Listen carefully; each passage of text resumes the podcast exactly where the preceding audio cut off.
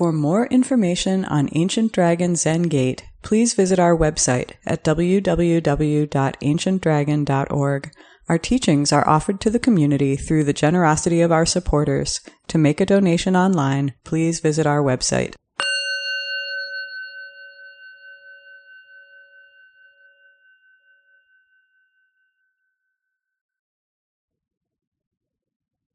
Welcome, everyone. I'm very happy this evening to have as our speaker Mark Splitt, who's coming to us from New Mexico, who's uh, actually a longtime practitioner, uh, somewhat new to Ancient Dragon, but also very dedicated.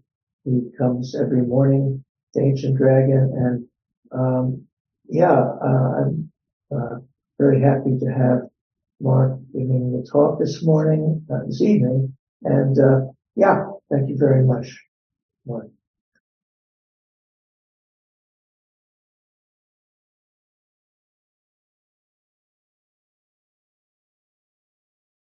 Well, first of all, um, thank you for allowing me to have the chance to do this. Um, you know, it's just an it's another way of being a fully participating member in the sangha, as far as letting the sangha uh, meet me know a little bit about me, because I've never been in physically in your zendo. Um, everything I have done in the practice at Ancient Dragon uh, the last 14 months has been um, online. And, um, you know, I was uh, listening to the talk yesterday on, on the harmony of difference and sameness, right? And, uh, you know, you guys are in Chicago. I'm out 10 miles out of Las Cruces out in the desert. And, um, you know, you guys had a high of 65 today and we were 87 and um, it's 702 at my time and 802 your time, right? And, um, but in the meantime, you know, all of us are here in, in the same universe and, uh, and we all sat quietly together, breathing, breathing the same air and, and, um, and hopefully we'll, uh, share some con- our consciousness tonight also. So, um, when Taigen asked me to, to do this about a month ago, one of the first things I saw, thought of was, you know, a, a way seeking mind talk. And this is something I did at my own, at my old Sangha, uh, when I first became a member there also. And, uh, and of course it's completely changed in the five years since then. Um, some, some are, you know, some, some is, uh, different insights and, and overall, um, there's a different emphasis maybe. Um, the, uh, the way seeking mind, I think of, you know, kind of when it started for me. You know, it started when I kind of realized there was many different ways of looking at the universe. And it happened when I was about 20 years old. And I took a substance that a lot of the Native Americans take for, uh, for um, consciousness expansion. And um, a couple lessons came out of that. And you know, the first that the first was there's a there's so much more to the world of what I what I was seeing. And you know, I learned that there's a lot of different realities out there. And um, you know, another thing I learned uh, in that process is is how um, we layer how we view ourselves in our opinion and develop this sense of self that isn't real. And I think the last major lesson was um, the fact that, you know, the interconnection of all life and to realize that on a basic level in the heart, not in the head. And um, so, you know, that kind of stuck with me that that there was a whole different way of seeing this world. Um, a couple weeks ago, Florence Caplow gave a talk on seeds. Uh, one of the Sunday morning Dharma talks, I think it was two weeks ago, and uh, three weeks ago, and and I was thinking back to some of the seeds that influenced me, and if you think about it, you know, why, what is attractive to all of us that we come and sit facing a wall for 35 or 40 minutes or more and, uh, and do this over and over again? You know, get up every morning and do it. And, you know, what's the attraction of that? And, uh, and I think all of us have you know, a reason that brought us here. You know, uh, the fact that we would even attempt something like that, right? Uh, people, uh, if I tell people something like, you know, they, they, they give me the stink eye and, and, uh, and wonder what's wrong with me. And, uh, but we do it and it's part of our lives. And, um, you know, for me, there, there was a couple seeds that happened. Um, in the late 18 or 1980s, early 1990s, I, be, uh, I was an avid follower of Gary Snyder and his his poems, his essays. I was attracted to the way uh, he expressed himself, the depth of his thinking, um, his points of view on the environment, and many other issues.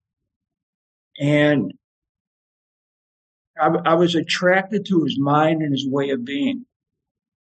And I couldn't get enough of his, of his, all his books, you know, and I've read them. There's always one of his books on my bedstand at night.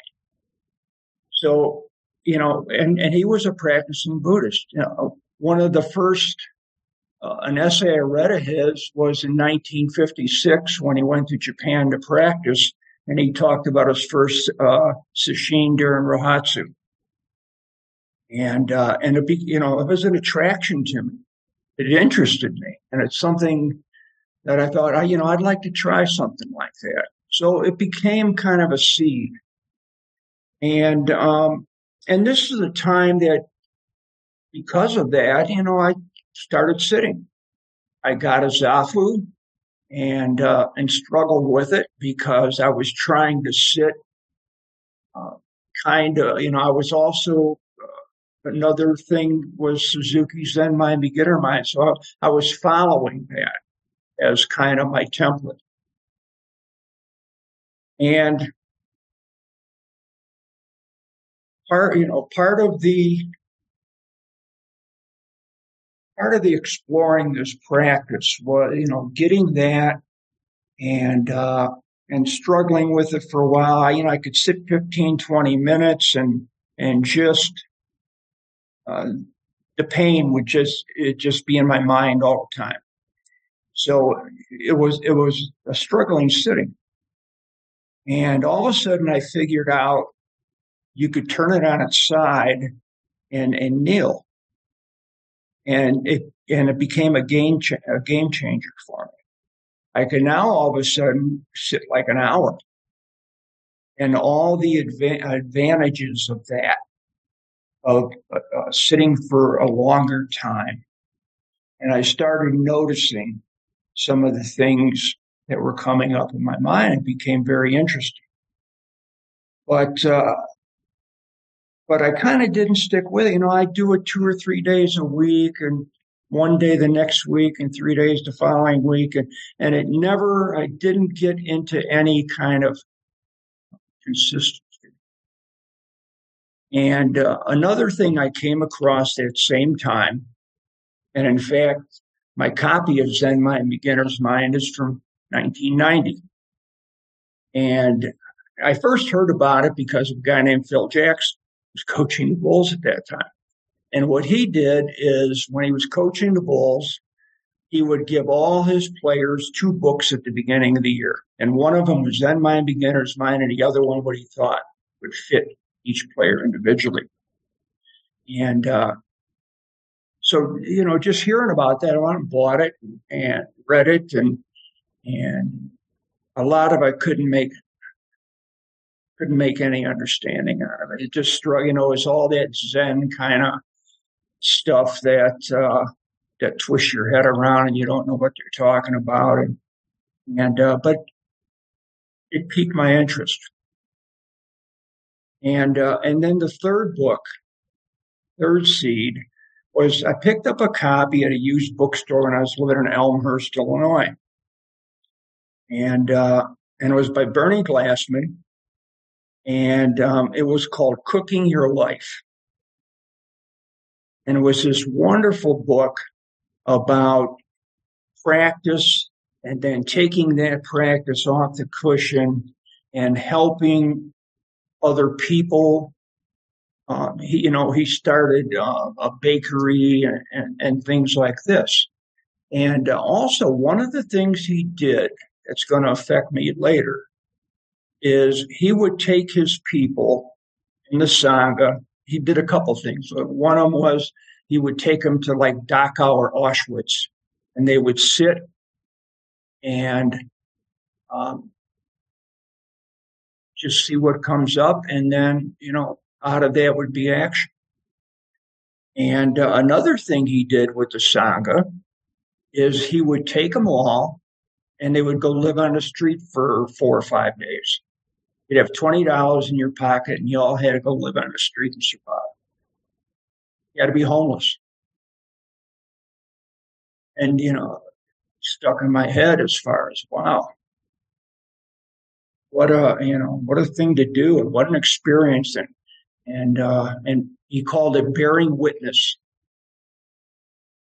And uh, and later on, it's going to come back into kind of my practice because the first sangha I sat with, a lot of our things came out of Zen Peacemakers, Bernie Glassman's, you know, a lot of the literature, chants we read, and and and you know, we kind of uh, you know got involved with um, feeding people down in El Paso and Juarez as they came across the border.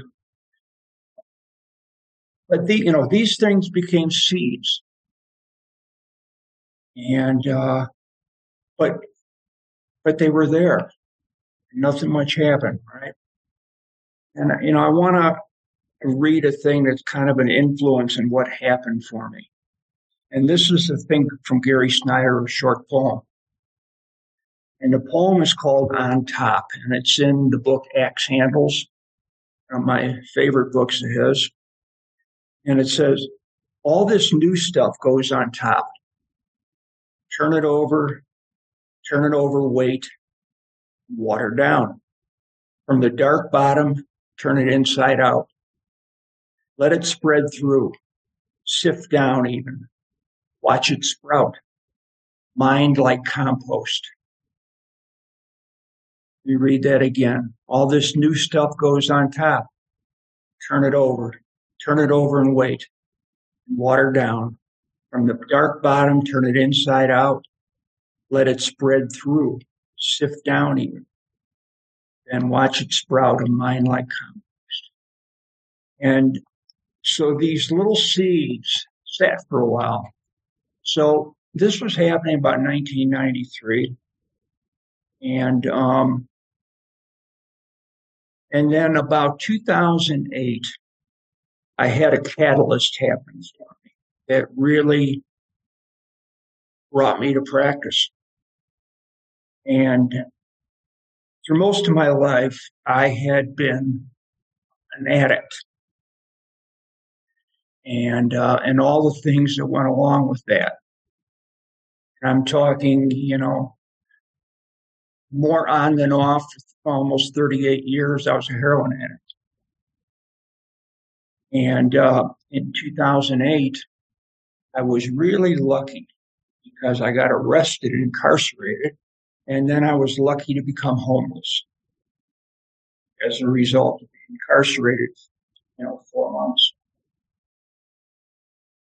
And uh, and I look back at that today of what a changing point for that that was for me. I had this situation where, as it was happening, everything everything I held on to and thought I knew about myself it melted away. It was gone.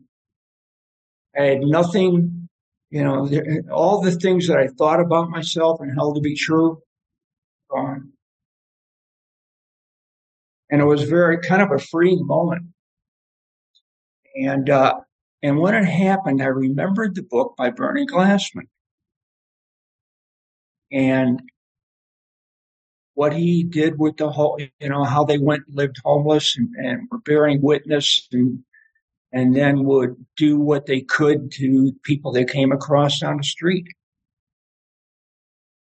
And, uh, and, you know, it kind of gave me some hope in a way. And, uh, and I was only, you know, I was only like that for a month, but it was in January of 2008. And it was, you know, uh, highs of zero in a day, in the day and, and, things like that. So you spent a lot of time in the library to hang out a day and go to the, the shelter to sleep at night. But what I started doing is I'd get up at four, four thirty in the morning so I could sit. And everybody else would still be sleeping. This is before they got up at six to have their breakfast and then you get thrown out for the day. And I just started sitting every day for an hour or so. And, uh, and then people started noticing that, the people there. And all of a sudden, one of the people who ran the place, it was, uh, the Catholic Charities ran it. And they come up to me and said, Hey, you know, we have this place that if you have some income coming in, we can put you, you know, they had a, a home, two story home, and everybody got their own room, et cetera, and shared.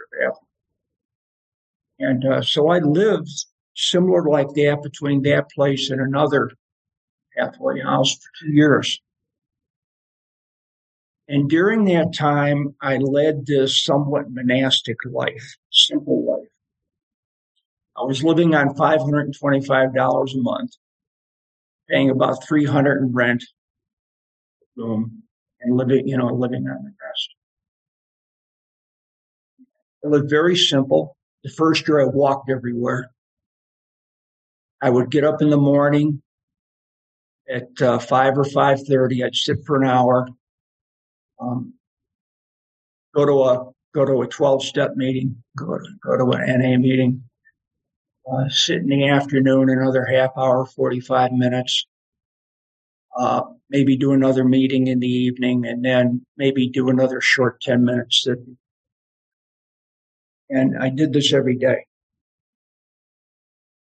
And, uh, you know, the second year I saved up and got a bicycle. And, and the reason why is, you know, because when I was in my addiction, I had a tendency to fall asleep and run into people. My license. And, uh, and that's kind of what my life was. So what this did, this process of of practice and, and living this simple life. It allowed me to kind of reset and and start, you know, I started learning how to live because let's face it, a person who saw the world in such a way that that would make heroin addiction attractive I wasn't seeing things right. So I come across, you know, I just started sitting and then I would come across these things like the Four Noble Truths and, and it just gave me this, this hope. And I know I was looking at them at this surface level, but man, it just, it just, you know, it gave a sense of hope. And then to learn how to live and learn how to live in a way uh, that is meaningful. It was things like the Eightfold Path and the precepts. And they, you know, it just became my code, what I live by. Learning, learning how to be different. The early on, I came across, of course, because I was in recovery, I came across the fifth precept. And of course, the first thing is um, to not intoxicate the mind. And that's just that quick first reading, you know. And it's still something I hung on to. But then as I got into it and started looking at all the ways that I was intoxicating my mind, it just became a, a deep, deep, deep practice. You know, from looking at when I got bored opening a refrigerator and things like that, and just things that I did. And, and all this was coming out as a result of Zazen.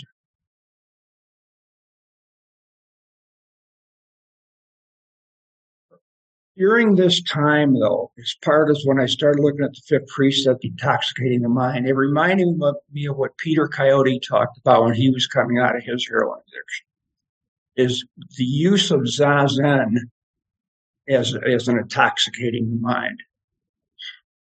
And, uh, and that's where the Zen mind, beginner's mind again came into my life. All these all these things about practice, uh, different ways that Suzuki Roshi talks about practicing with no gain.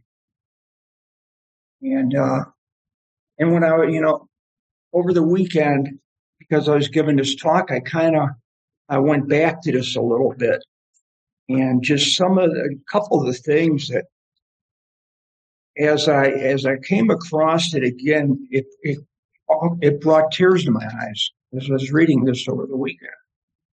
And it, it just reminded me of what such a big part where I'm at today came out of this. And just in part one about right practice, the little section under Zazen practice is direct expression of our true nature. Strictly speaking, for a human being, there's no other practice in this practice. There's no other way of life but this way. And it was just that simple practice of Zazen. And then I would get into, you know, like posture. These forms are not a means of attaining a right state of mind. Take this posture as itself to have the right state of mind. There is no need to abstain, obtain some special state of mind.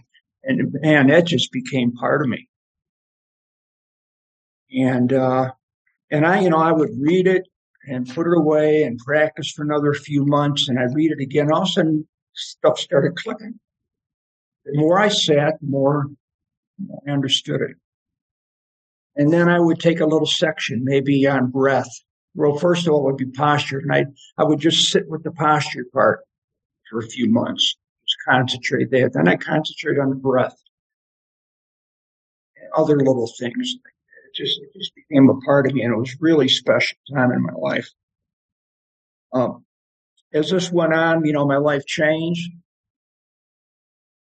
My practice was always the same. First thing in the morning, I'd get up very early, five thirty or so. Um, once I got a job where I had to be somewhere at seven, I'd get up at four thirty so I could sit that hour. And I met Karen at this time, and uh, and you know we started a relationship and and she practiced and we'd get up and practice together for years. And this went on to like 2018 we'd just get up and practice every day. And it became this practice of nothing special. It just became like getting up and brushing your teeth in the morning. You didn't think about it. You just got up and did it. And like brushing your teeth instead of you do it so you don't offend somebody with your breath. I would sit zazen so I wouldn't offend somebody with what I said out of my mouth. And became, became that. Um, in 2018, I went to, I started, um, we, we started to think about retiring here and, um, in New Mexico. And I've always been wanting to get involved with a Sangha. I thought that would be kind of the next step and I got involved with both sides, no sides Zendo down in uh, down in El Paso. I drive 45 miles every Sunday to go sit with them. And the reason why I picked this read the chant today is because it was one of my favorite ones. Because we would do uh, the Heart Sutra in English.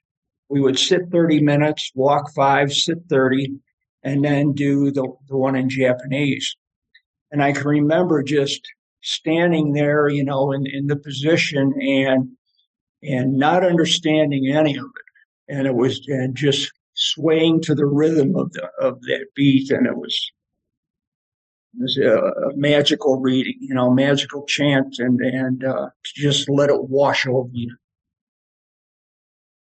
Um, at that time, the first year I sold my Wagesa, which is what we had there in the Matsuoka lineage.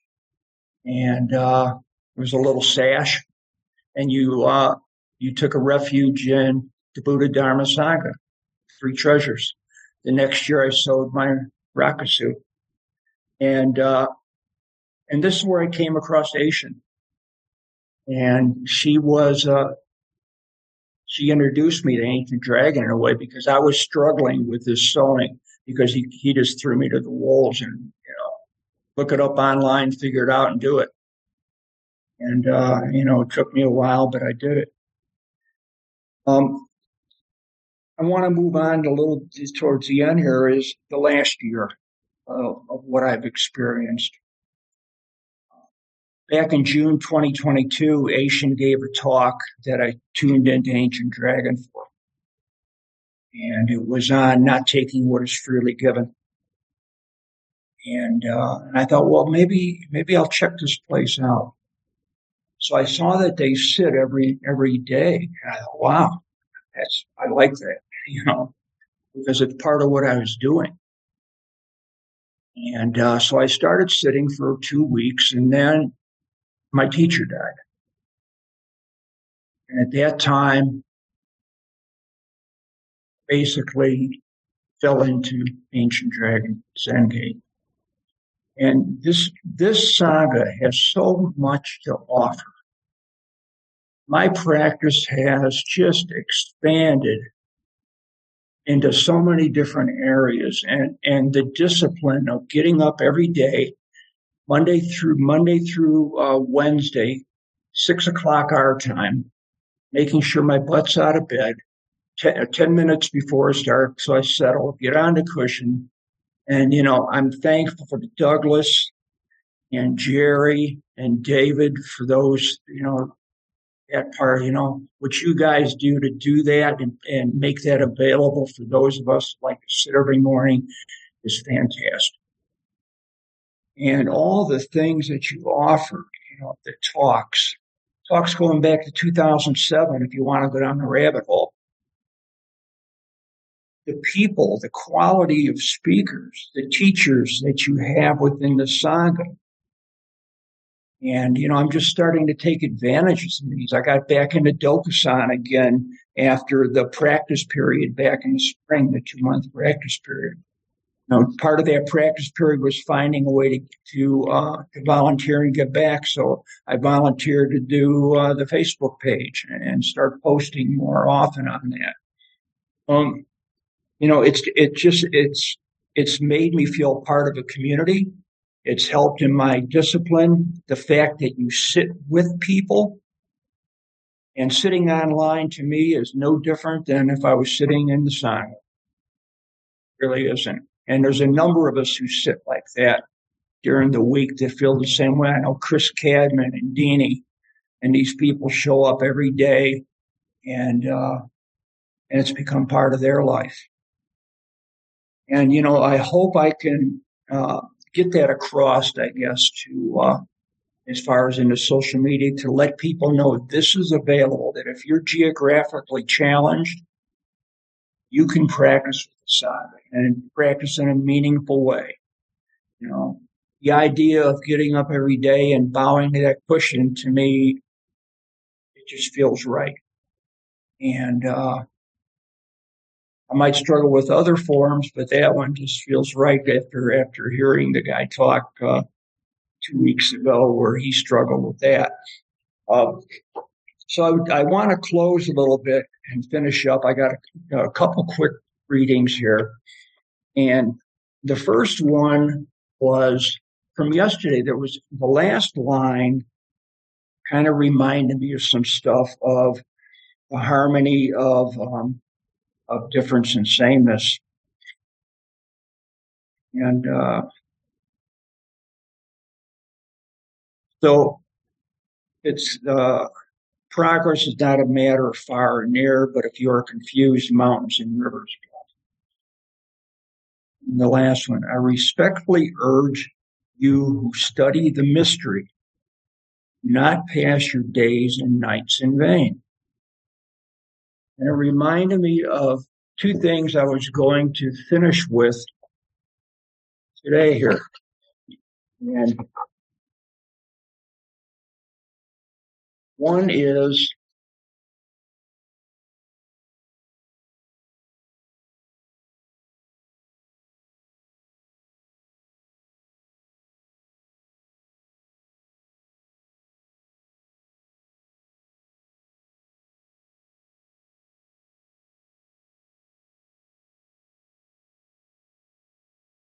and it's by Mary Oliver.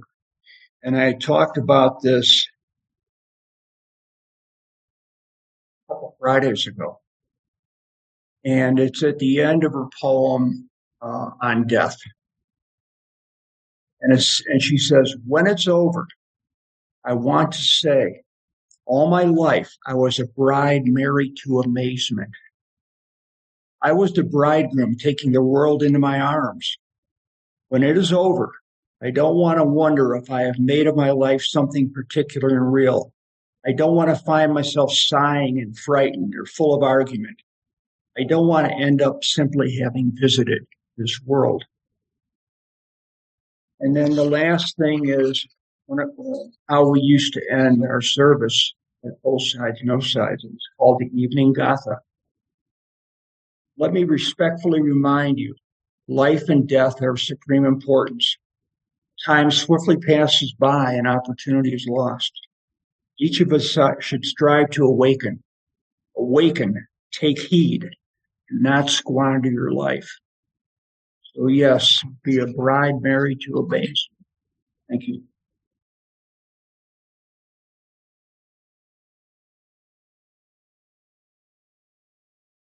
Can you hear me? Uh, no. So uh, we have time uh, for comments, responses, questions from Mark. Um, very inspiring. Thank you. Thank you, Mark. Uh, please, uh, uh, don't, uh, with, with, your comments and questions, please be a little brief so that other people can speak as well. And please uh, be, feel free. Nicholas. Hi, Mark. Um, uh, it's great having you in the Sangha. And, um, we did talk on the phone once, so I got to know you a little bit, but um, uh, we share, uh, uh, you know, the same experience with uh, addiction. I was a meth addict. You were a heroin addict. I was incarcerated in the early 90s in San Francisco for a number of months. And I really think it was the best thing that ever happened to me because it kind of broke me open in a way and humbled me in a way that I just don't think you get yeah. in any other form other than uh, you know, having your liberty taken away. Um, so I just wanted to say that I have that in common with you as well. The Gary Snyder piece, and he was just such a backdrop of, of Buddhism at, at that time, and you know, seeped into um, a lot of my teachers and a lot of the ways that we would practice. Um, and so, yeah, thank you so much for the great time. Oh, I did have one question. You said that something, uh, I, I, missed what you said. It something allowed you to sit longer uh, and you used a, you flipped it or what, what, what did you say? What was that again? Could you repeat that? You, you, you talked about you were sitting, you know, for like 20 minutes or whatever, but then something, what was the word? I, I missed the word. You well, it was, it was turning the zafu on its side and kneeling. So, I mean, now I have a seiza bench and, you know, to me, I, there's this, there's, it takes all the variables of the physical part out. It just becomes being able to just. So you found posture, you found your seat in a way that worked for you. Yeah. Yeah, it takes a while. it took me a long time. Thank you.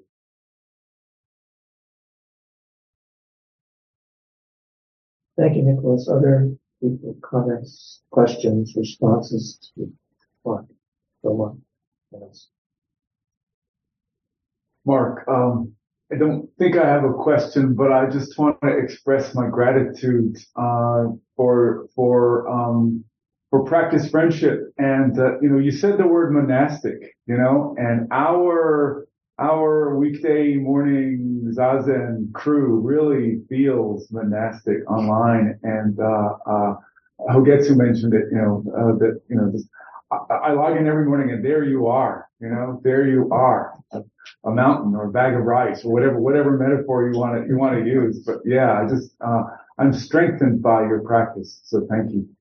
Thank you. Jerry. Um, Mark, thank you very much for a wonderful talk. Um, and I just have a comment too. What really resonated with me is getting up every day and sitting zazen like brushing your teeth.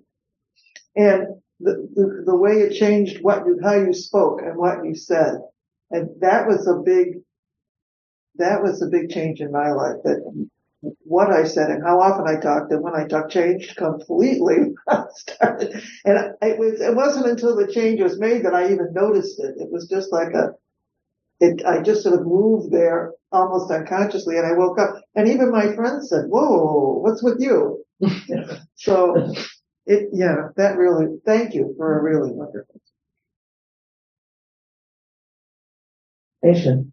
Oh, I really um, wanted to thank you as well, Mark. I um, I was really very very moved by your story and um, you know pieces that I didn't know and pieces that I did know. I do consider myself to be very fortunate amongst all of our mutual friends that even though you and Karen moved away, I get to see you very frequently. So the, that has been wonderful. Um, and yeah, but, um, I, I wanted to say I, I've also, I think, gotten a lot out of, you know, Zen practice and recovery. And it's, you know, right there in, in that first step of, you know, accepting that we were powerless and that our lives were unmanageable. And, and I think that that's, that's a big practice for me in my life where I, I catch myself, you know, trying to manage something and manage and manage and manage and manage. And I can just manage all day until, you know, then at one point I'm just like, oh wow, yeah, like let go. Um, so I, I really appreciated getting that, that reminder, you know, from, from your life as a, as a very profound example of that. No, I, I, had a little bit more to say about you also, but I kept I was starting to run a little short on time. And uh, you know what a what a great help you were when I was sewing that rakusu and ready to give up and and just struggling. And you know you were selling your all your robes at that time, and, and we talked quite a bit about it during that period and That's how right. supportive you were. My pleasure. And I want to just uh, thank Asian for bringing Mark. And, and Karen. Karen, hi Karen. Anybody else? Any comments, responses? Simone? Um, hey, Mark, uh, you know, like, like people said, thank you for, uh, sharing the experience because, you know, it's an act of kindness to open up in that way with the struggle and that one goes through and it's so powerful and grippy that I can barely comprehend, but in that specific form. But, uh, you know, you, you, you did the miracle of not wasting pain because it's so evident of what a rare and peculiar transformation that it requires a, a, an amount of strength that it really is admirable and inspiring you did because with all the things that you shared equally comes through the intensity of your presence and passion as probably strong the pain has been. So thank you. Thank you for committing and manifesting that transformation and, and the kindness of opening up and, and sharing it with everybody around you, including us, for which I'm grateful and proud that, that I got to learn more about you today. Thank you. Thank you for that.